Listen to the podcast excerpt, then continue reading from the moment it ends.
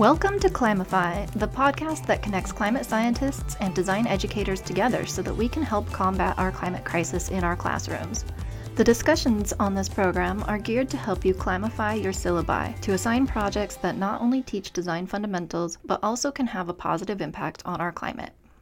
This episode is brought to you by Renourish. Renourish is your one stop online resource for sustainable design and systems thinking strategies and tools for the graphic designer. You can learn more about Renourish on their website at re-nourish.org, or you can follow them on Twitter and Facebook at Renourish. Welcome to Climify. I'm Eric Benson, and I'll be your host this season as we talk to climate experts from all over the world to help us design educators fight the climate crisis in our classrooms. And yes, I'm also a design educator. I've been teaching for 15 years here at the University of Illinois.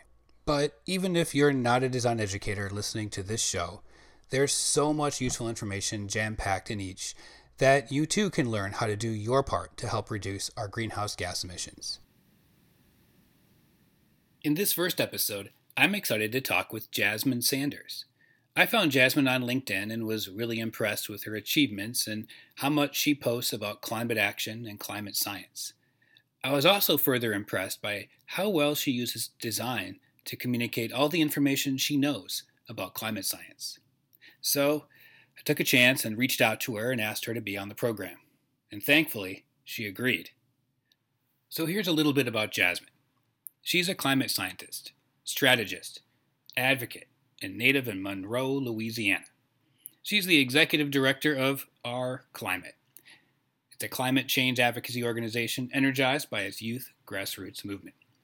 Previously, she managed the strategic initiatives and special projects for HIAS, wrote legislative briefs for the U.S. House of Representatives, and was a lobbyist on Capitol Hill for agricultural and environmental issues. She earned her graduate degree from the University of Essex with a Master's of Science in Tropical Marine Biology. Ms. Sanders is also a graduate from the University of South Alabama with a BS in Biology and minor in Spanish. She currently resides in Washington, D.C. If you want to know more about Jasmine, you can follow her on Instagram at Jasmine Charisse 1031 or on Twitter at Jasmine Charisse 5. Now let's dive in.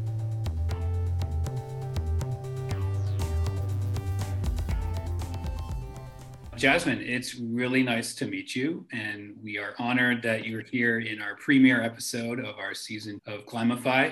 We're excited you're here, and I wanted to dive right in and, and get to know a little bit about you. We know you're a climate scientist, but can you tell us a little bit more about where you are in the world and what you're doing and, and what you're excited about doing right now? My name is Jasmine Sanders. I'm currently the executive director of Our Climate. I reside in Washington, D.C and I work on climate justice work day in, day out, professionally and personally, because when I leave the office, it still is impacting. Yeah, and that's actually uh, something that I was reading about in your bio when it came to your personal life. You talked about your Southern roots. So I'm interested in knowing about how all of this has impacted you your whole life, because you mentioned you grew up in Louisiana in your bio and you witnessed climate change there. Can you talk a little bit more about your past and how that led to you where you are now? So, for me, let's see, where do we start? Let's ground this a little bit. I was growing up in Monroe, Louisiana, which is approximately four hours northeast of New Orleans. Yes, there are other cities in Louisiana. Most people think that it's just New Orleans. So, as I was growing up, for me, it was the smell of the bayou that was grounding. I absolutely loved it. I think many people can relate having this calming um, feeling associated with different bodies of water. For me, it was the bayou, um, specifically the bayou that was running through Monroe. And my house didn't sit on the bayou, but many of my friends did. And I was used to barbecues and family gatherings and going to sit across the levee to look at the bayou because my boyfriend just broke up with me. I want to think about life. It would be where we would have high school parties. But when 2005 hit, of which I was heavily deep into club soccer and being recruited for college, mm-hmm. um, everything changed. We heard on the news that this huge hurricane was coming. Um, and it kept getting bigger and bigger. And at first, everyone was like, oh, another hurricane. And when we knew that it was category five, it was just this sense of urgency with everyone.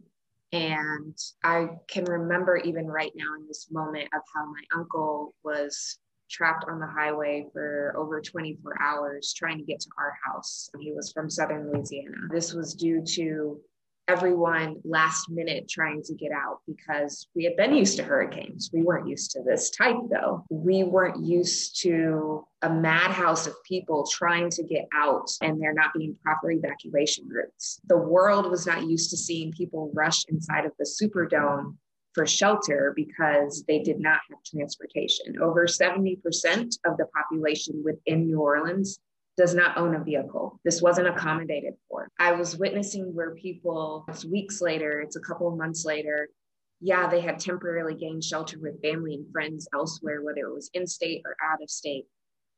But a lot of these people weren't coming back. They migrated, they moved to the Northeast, to the Midwest, to Houston, Texas. This is where I was seeing climate migration, but I didn't really actually know that's what it was called. I just knew people were moving away. People lost everything it wasn't just that you lost your house or that you lost all of your favorite clothes or your Barbie doll. You lost your grandmother's necklace that had been passed down generation to generation. You lost all of those family photos that can't be recovered. It was going to cost you more to try and recover the house rather than you buy another. Your kids could no longer have their same friends or go to that same school. Everything was done. It was months later. You still saw FEMA trailers sitting around. You still saw people living inside of them. The money that was invested back into New Orleans and surrounding areas, where do you think it went? Do you think it went into all of the different wards in the neighborhoods, or do you think it went into Bourbon Street, Canal Street, where all the tourists are? And so when that happened, something awakened in my soul, but it was awakened. It didn't come out yet, though. I went on to study biology at the University of South Alabama on a D1 college soccer scholarship. And I was plugging away. I was going to be an MD doctor. I had always said, I had always said that I was going to be an OBGYN neonatal surgeon. And I was doing great in school and on the field with soccer. My junior year, things turned for me. God threw me a little pivot. He said, let me just throw you a, tw- a, plot twist to your life. And I had a major stroke and heart surgery. Oh. And nine months later, after rehab, intense rehab, I was able to walk, run again, and was released to be able to play my last season of college soccer. This was pretty monumental, being that they were calling me a miracle because the clot had gone to my brain and there's dead tissue in my thalamus, which is really the part of your brain where everything runs in and out. So my brain has figured out new pathways for things. Simultaneously, as I was rehabbing and just trying to figure out life again, I knew that I did not want to be in the medical field. I was being picked and prodded and tested, and I knew it wasn't for me, but I knew I still wanted to be in biology that was the love of my life. Even though I had grown up in a household where sciences and maths were extremely important and your grades better be A's and maybe a few B's, yeah. I loved biology. Mm-hmm. I love the outdoors. After I finished my senior year of soccer, I studied abroad in Belize for a summer and I was able to see the rainforest, the jungle, and then we were in the sea. So we were on South Water Caye, which is a very tiny island, Caribbean Sea, and one morning, it was very early, the sun was not up yet. I free dove on a coral reef. And as I was coming up, the sun was rising right behind the reef. And I had another moment of God speaking to me and saying, This is what you need to do. And I'm like, okay, inanimate figure. I've never actually heard a voice. I believed in you, but I didn't really know. It's clear. And it's clear. So I said, okay, this is apparently what I'm supposed to be doing. And I went back to South Alabama, told my advisor, all right, when I finish, I want to go to grad school and I want to study marine biology. And she's like, okay, cool. You know, here's some schools. I definitely think you should apply. We have great marine biology here in the US. And I was like, I don't want to be in the United States. We looked into various schools. I actually did an application system. Shout out to Across the Pond. They work with US students, getting them into schools in the UK. And I decided to go to the University of Essex for a few reasons. One, they had some top marine biologists who had various specialties. Two, they had an on site lab. And three, which was really like the most important thing, was that I was going to be able to study abroad while studying abroad. So, doing research in Indonesia. Who could hmm. pass that opportunity up? It's included in your grad research program to be able to go study in one of the world's biodiversity hotspots. I was like, uh, yep, that's where I'm going. Sign so, sign me up. So, I left. Um, moved to England, said peace out to the family who didn't really believe until I got on the plane that I was actually going to go. And then when I, let's see. Was that your first time traveling abroad too? Is that why your no. family was okay? No, okay. No, no. My family, I don't know why, because I was all I was the kid when I was younger where they would drop me off at one camp, come pick me up, like overnight camp, and the week passes, they come and pick up, you do your little, I don't know, play or something on stage and packing up the mm-hmm. bags. And I'm like, okay, so when am I going to the next camp? I have always been that that kid who always wanted to be off. Loved my family, but like I wanted to see the world. I wanted wanderlust, to, you know? Yeah. So no, why they didn't believe, I don't know. And they should have believed. I think they were more so in denial than anything, and probably also because technically, let's see, my stroke was in 20, 2010, and I left for England in 2013. So they were still, I think, gravitating and, and letting go of like, she's good, even though I had shown them I was. I think they were, as parents, all parents, very just, worried about you. You know, I, I don't know why. I'm good. Lost you. You know, they got it. I understand. Yeah. I totally. You, you understand. I understand too. But I, so anyway, I was over in England. I was living it up. And when I say living it up, I mean going to class two, three days out of the week, writing reports, but I could hop on a train and go to a new country or city within the UK and be working on that. That's the beauty of grad school. It's very hard work. This was a one year straight through program, which is also the beauty of going abroad for school and it's cheaper. But I was really looking forward to being able to go to Indonesia. This is where, for me, I found my gift. Namely, that was my voice. I knew that I could always sit with various people and have conversations and was quite comfortable. I was the kid who was four and five and would go sit at the adults' table and have like very strategic conversations with them and use big words. And then I would run outside and play with my friends. But in Indonesia, my world opened up. I was again seeing a community of color be disproportionately impacted by climate change. Context was different. There were a lot of various sociocultural contexts there. There was the mistrust of government, yet working with them. There was the blowing up of the coral mines because if you built your house upon the coral reef, it was showcasing that you were wealthy. There was a lot of play on play going here. And the, let's see, like 80 to 90 year olds were able to tell me there's no more fish in the sea. When I was growing up, there were plenty of fish. It was breakfast, lunch, dinner. While I was there, we ate tuna three times a day. Every way that you could think that you could eat tuna, that is the only type of fish we had. And this is in one of the world's biodiversity hotspots. We had younger kids. I worked specifically with a group of young girls who ranged from seven to 12 years old.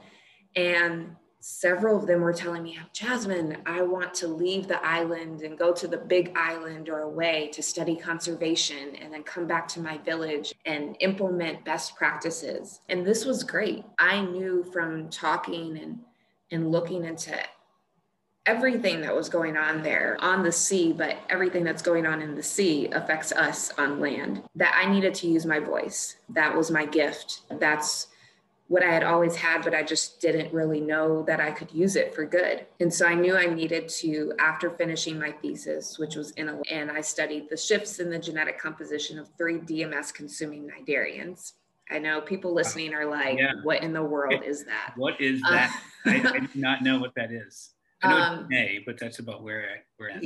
Yeah, yeah. So think of the smell of the sea. Close your eyes and you think of the smell of the sea. That's DMS, dimethyl sulfide. And so you have cnidarians. These are different corals, different sponges that are consuming a lot of DMS, which is something that will occur with climate change. And mm.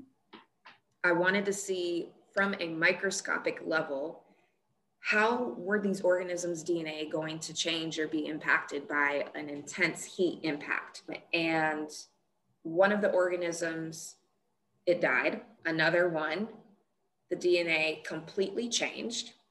Wow. Another one, the DNA changed. And a week later, the DNA reverted back to its original DNA. So, what did this tell me? This wow. told me that wow. some species are going to survive, yeah. others are going to adapt and change, and others are just going to be completely resilient.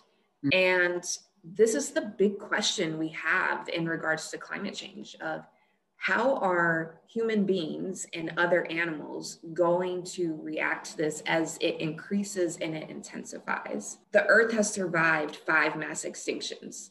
I that that's why like when i hear the saying save the earth save the planet the earth is yelling and screaming at us right now to get our acts together. That's why the earth is acting like this. The earth is going to be good. It's shown us historically that it is going to be good.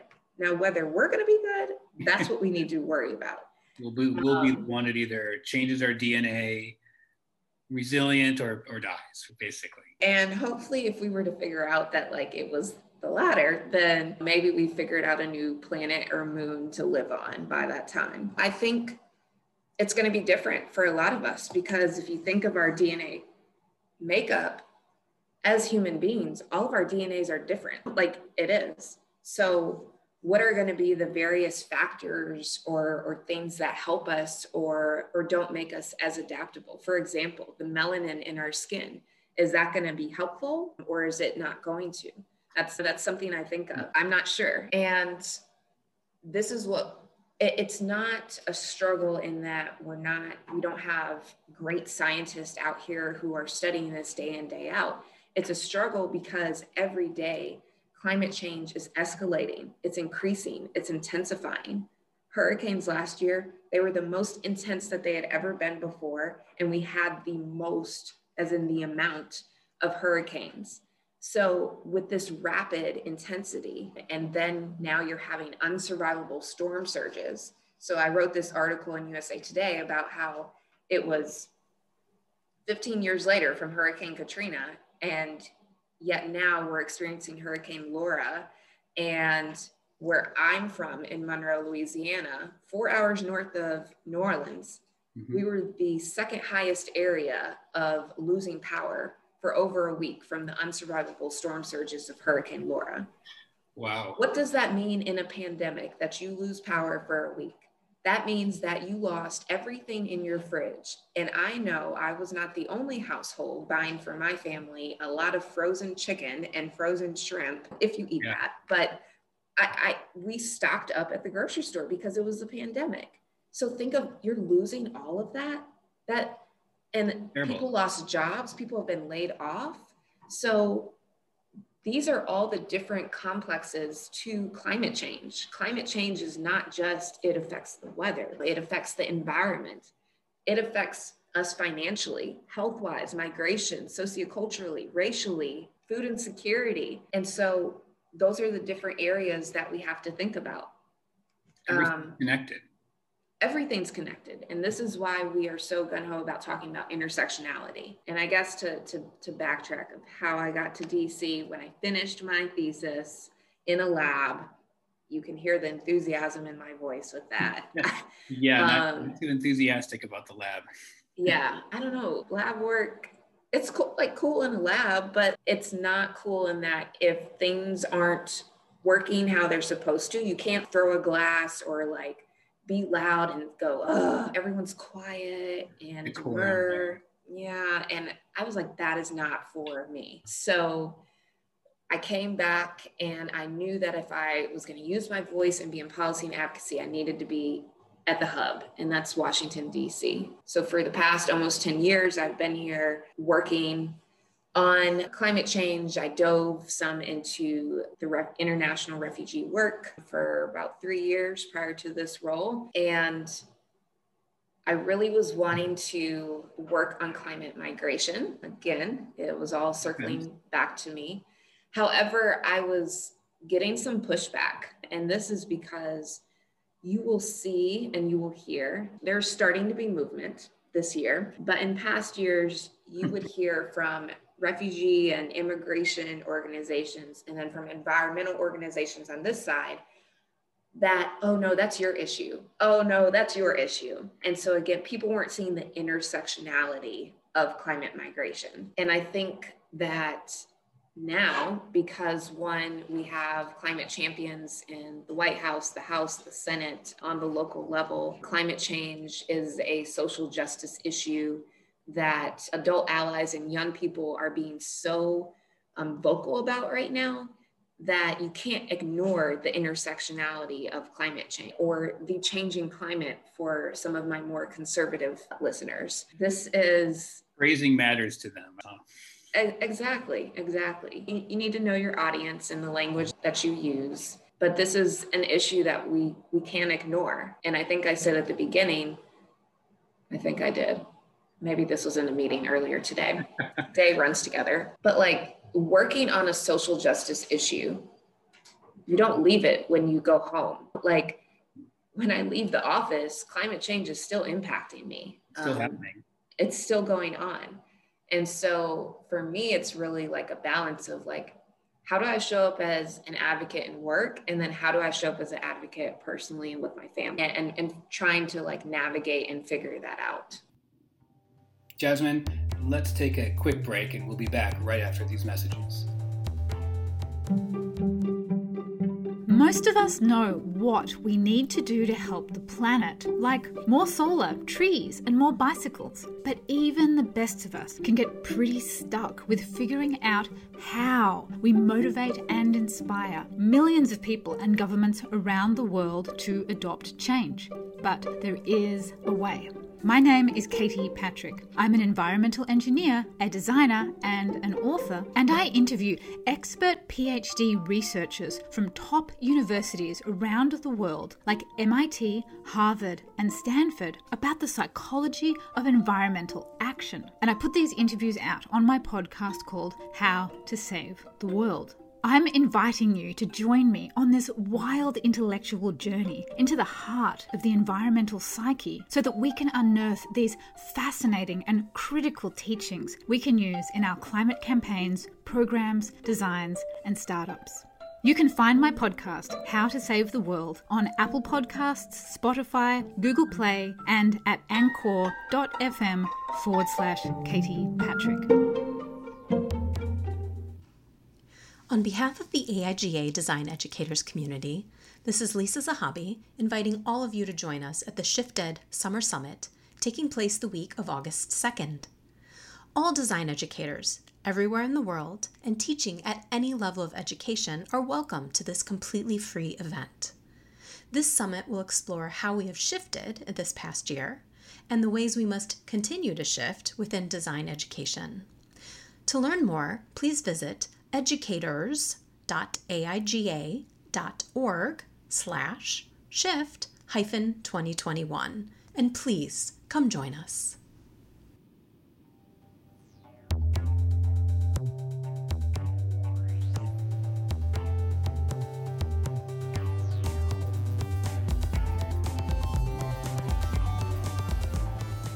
So I'm gonna throw you a compliment. You're a great storyteller, and I've been like completely enthralled with your history, and you've been through so much to get to where you are uh, mm-hmm. today, and you're still fighting for sure.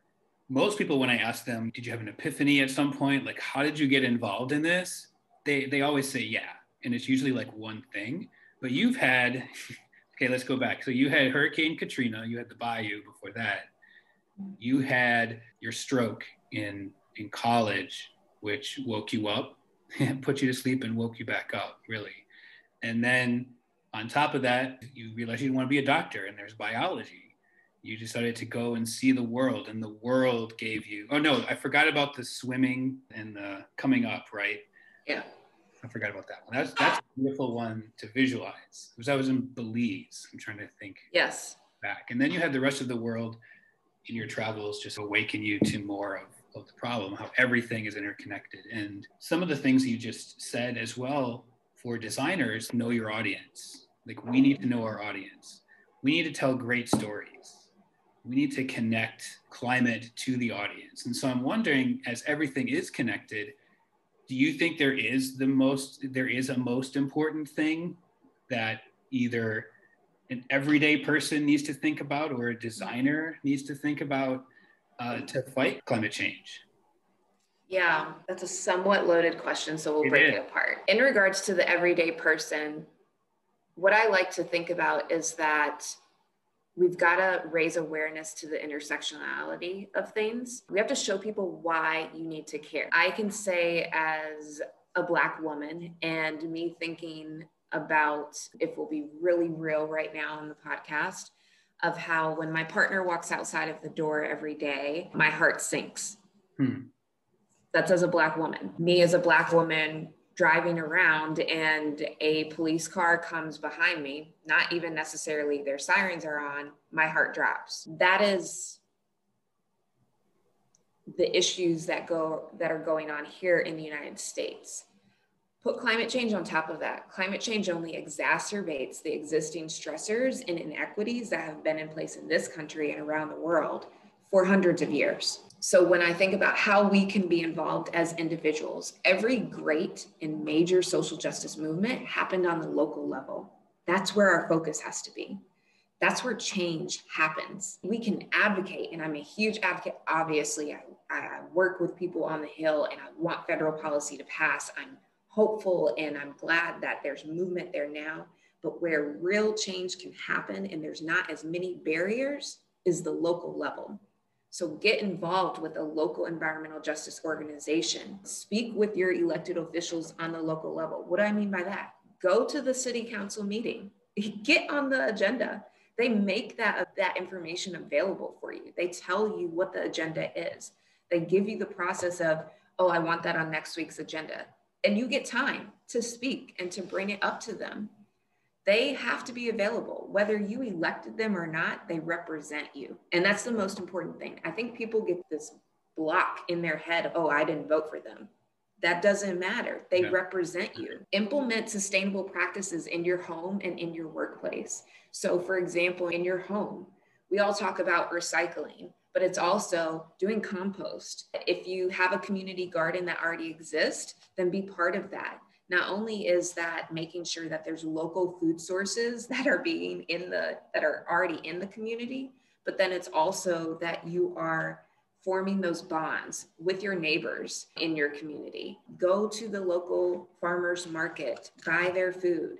It tastes awesome. I don't know why anyone would skip the farmers market because it's fresh food, it's grown. You're directly investing back into your own community. Those are jobs that most people are in some way are connected to. Um, conserve your electricity and water. Don't take a 30 minute shower. Come on now. It doesn't take that long to wash your body Yeah, and your hair. Okay. It really does. Conserve electricity. I'm sure some people have seen where you'll go on a trip in an Airbnb. I've seen in some where they will ask you to turn off the lights every time you leave and unplug that cord. These are small ways that you can conserve electricity. It's not just good for the environment, but it also saves you money on your bill. Just a helpful mm-hmm. tip. The other green, that's what I like to call it. Yes. And then there's the whole thing of like eating plant based meals, going vegan, going vegetarian. Back in the day, um, not hating on anyone who has been a vegan, vegetarian, plant based, etc. But back in the day, that did not really sound attractive. But now, did we forget we have seasonings? We have where we can make stuff be flavorful. You can eat something that's plant based and you don't even realize it. Make plant based spaghetti and you have no idea. It's great. This is how you can make an individual and a familial and a community impact. And then the last thing I would say is by bringing the conversation to the dinner table. And this is like having a conversation like we're having right now. The other day I did with my family extended family, they wanted me to do a climate change 101 presentation to the family. Wow. And it was during our, we have Friday night family Zoom dinners. And that's what I did. And again, you have to keep it to a certain level because everyone is coming in at various levels. But look up the local news that morning. Hey, everyone bring one article to the dinner on Friday or at happy hour. I've had my friends, it wasn't on climate change, but one person would be responsible for picking out an article. We'd all read it. And then at happy hour, the first 20 to 30 minutes would be talking about that news article. This is how you're intentional about continuous learning and being involved. And then on the design aspect of things. Right, the big question. okay.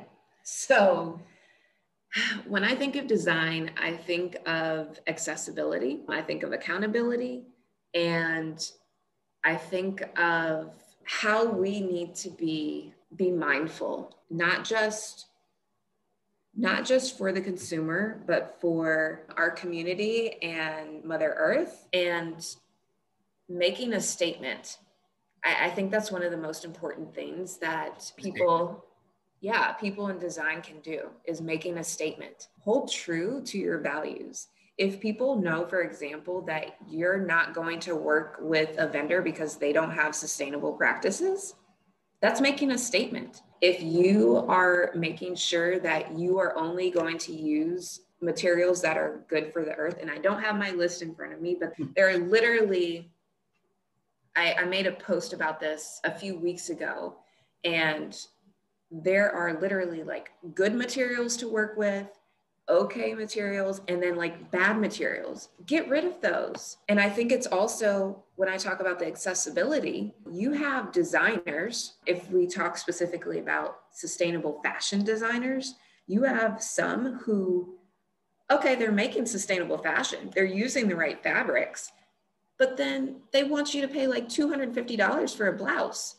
How are we like, how accessible is that? Yeah. And so we have to make sure that when we're talking about whether it's the fashion industry, the architectural design industry, whether it's the car industry and these sustainable practices, we have to make things where they're accessible, have different versions of them, have where it's the Prius cost, the Tesla cost, the brand new Mercedes BMW cost, but it's all accessible. It's all sustainable materials. You're bringing in the right people don't go to the same people that you've been going to who are just now trying to implement things. Mm-hmm. There have been people who have implemented these practices and have had these different materials for years, but no one has used them. Now everyone is like woke and they want to be part of the process and stuff. And it's there has to be authenticity in things. So making a statement, acknowledge for those who have been existing designers, acknowledge what you have or have not done in the past. That is a key thing to how we heal as a people, how we heal as a country, and how we continue to combat the climate crisis. You have to be accountable to yourself. And then it is really showing people that you're making an effort and you're being intentional about who you're involving in the product, who is helping you complete the product, and even when you talk about sustainable fashion design, if we go into the fashion industry and all these various this might be taboo. So the the various sweatshops that exist the same people who are working in the sweatshops are the same people who are disproportionately impacted by the climate crisis. Exactly. And not only are they disproportionately impacted but they're also the ones who are the most vulnerable in general. They're not being paid but two cents. So all these designs that you're making that are sustainable and stuff, they can't even afford it. They can't even afford it. The people who are making them, that doesn't make sense. That doesn't correlate. So we have to do better in that regard.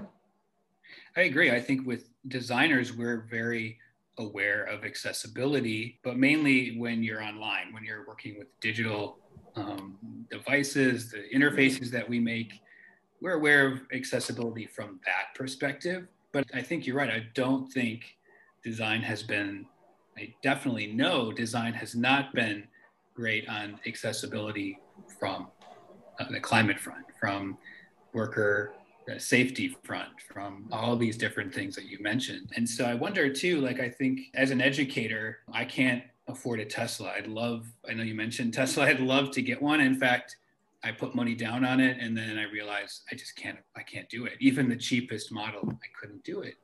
And I'm definitely passionate about doing better in my life. So from the design perspective, I think you've given us a lot of juicy things to think about, but what about as just an educator? What should we do in the classroom? I love authenticity.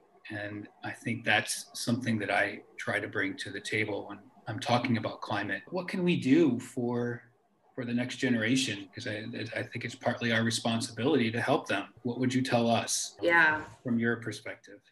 That's a great question. I think for me, one of the most profound things I felt from professors was when they came to the table very authentic and when they also brought other people to the table. So, real life examples. And we can frame them as guest speakers, but these could be people who are your friends. These are people who, it could be someone who works in the sweatshop, who mm. can tell you, literally give you the breakdown of what goes on in a sweatshop. And then you can have people who are very up and coming and have worked in some of these fashion houses and be able to tell you what have been those sustainable practices that they've put into place or not. Is this something that's actually talked about in companies right now? A few of them we know it is. Others, it's just because it's a hot topic it's being talked about. It's not because they're actually going to do something. I think it's also setting the stage for these.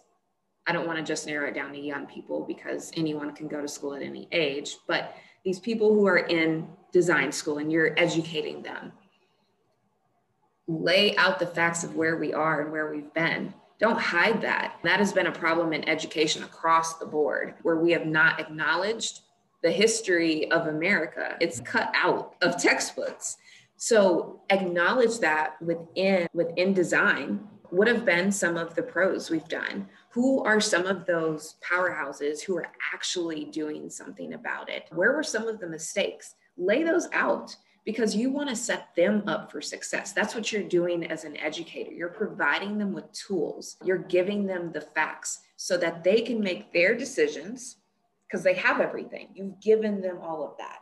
So now they can make their decisions to go into the world and you can feel like a proud daddy or a proud mama and yeah i gave them those tools that's how you want to feel as an educator like i i could name my like two or three favorite teachers and it's because i still feel like i have the tools and takeaways that they right. and i think it's also about connection and forming a network or a hub so i'm not sure if within your school how you continuously engage your alumni but that's also something to think about of creating some sort of alumni engagement program that gives them direct access to designers in the field, to also students. So there's that connection, and people can share what practices have you implemented? How are you doing things? What are the best vendors that you've been getting your product from? And these are small things that you can put together. And then it just, I don't know, I feel like we create better human beings this way. Yeah, I like that. So I'm going to put you in our shoes for a moment. You're a design educator. I'm giving you uh, four weeks. You're taking over my class. What kind of pro- what kind of design project would you assign my students? What would it be? How would you go about doing it to match all these parameters that you've you've shared with us today?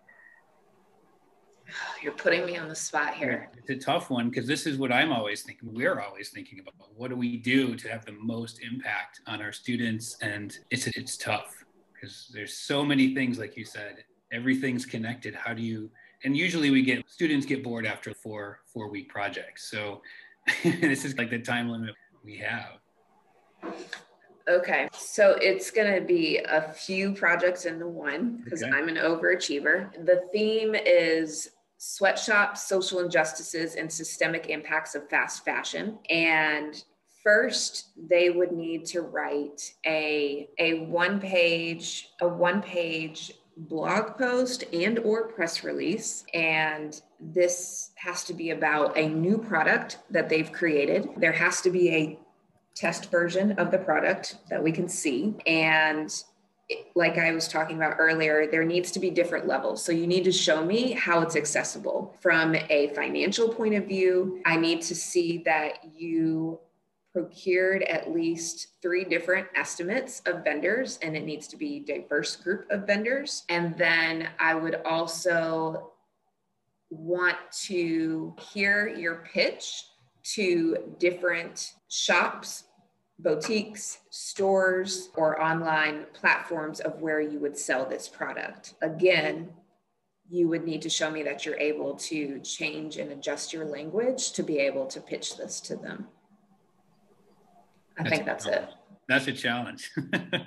four weeks. You got four weeks four to weeks do that. Do all this and yeah. change the fashion industry on top of it. Exactly. Exactly. How many people are in a class? Like 20? Uh, yeah, about 20, 12 to 20 is usually about, about what we have. That, see, you're changing the world then. You got 20 new products coming out. You got new vendors that you're working with. Got press releases. Yeah. I, always, like to think with my students, most of them are going to end up working in some sort of corporate environment, but cogs in the machine. And if I can make as a, a little misshapen cog as much as I can to sort of gum up the works and, and make it better, then I've done my job. So mm-hmm. um, I really appreciate all your answers today and, and your stories. Really powerful life you've lived so far, and I hope you continue to to do great things. Um, very impressed with um, everything that you're doing, and I'm really thankful that you were here today on our first episode. It feels like we just started talking, but it's been almost 50 minutes. Really appreciate you, and, and, and thanks for spending time with us. Yeah, thank you guys so much. And I look forward to continuously being engaged with you guys. Yeah, we'd love to have you in, in our classes and, and that material list that you mentioned. That's something I would love to. Yes, I can shoot that link over to you. And we'll share it with everyone. Yes. All right. Thanks, Jasmine. And it's been a, a, a nice conversation today. And, and like you said, I'd love to stay connected and, and see what we can do. Awesome. Thank you. Let's change the world.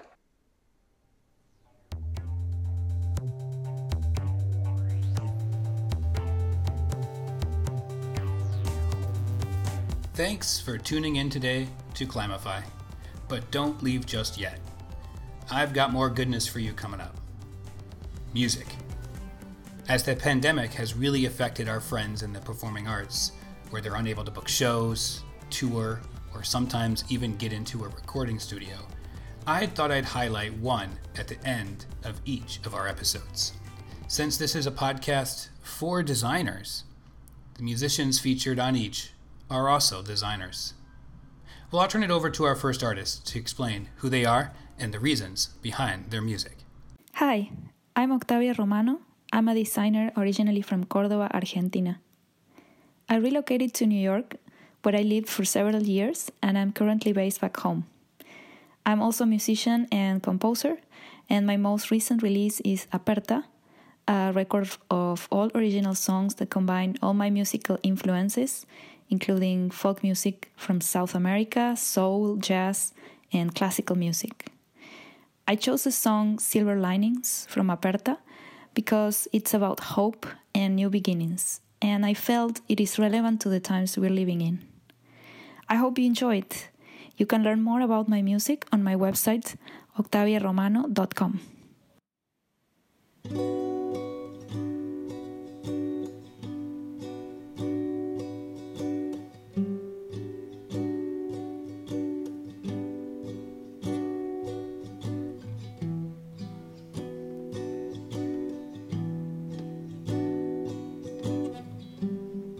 Through the black clouds, through the clouds, the ship is balancing, the storm is calm. Wait for the silver lining, wait.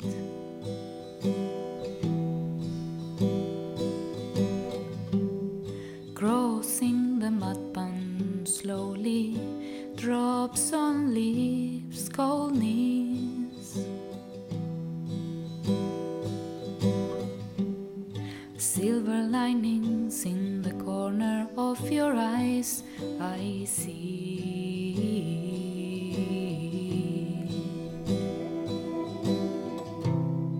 May you rest in peace, may you dance in calm, may you cry. Silver linings come.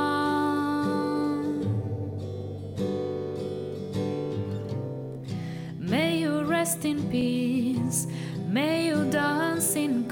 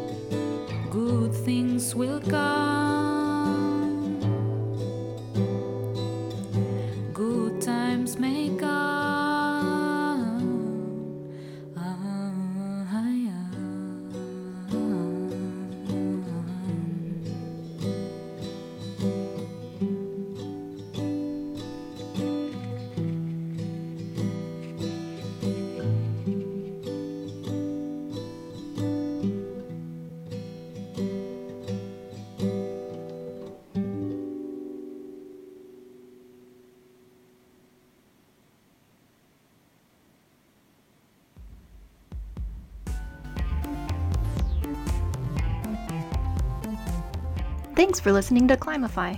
If you enjoyed this episode and you'd like to help support the podcast, please share it with others, post about it on social media, or leave a rating and review wherever you listen to podcasts.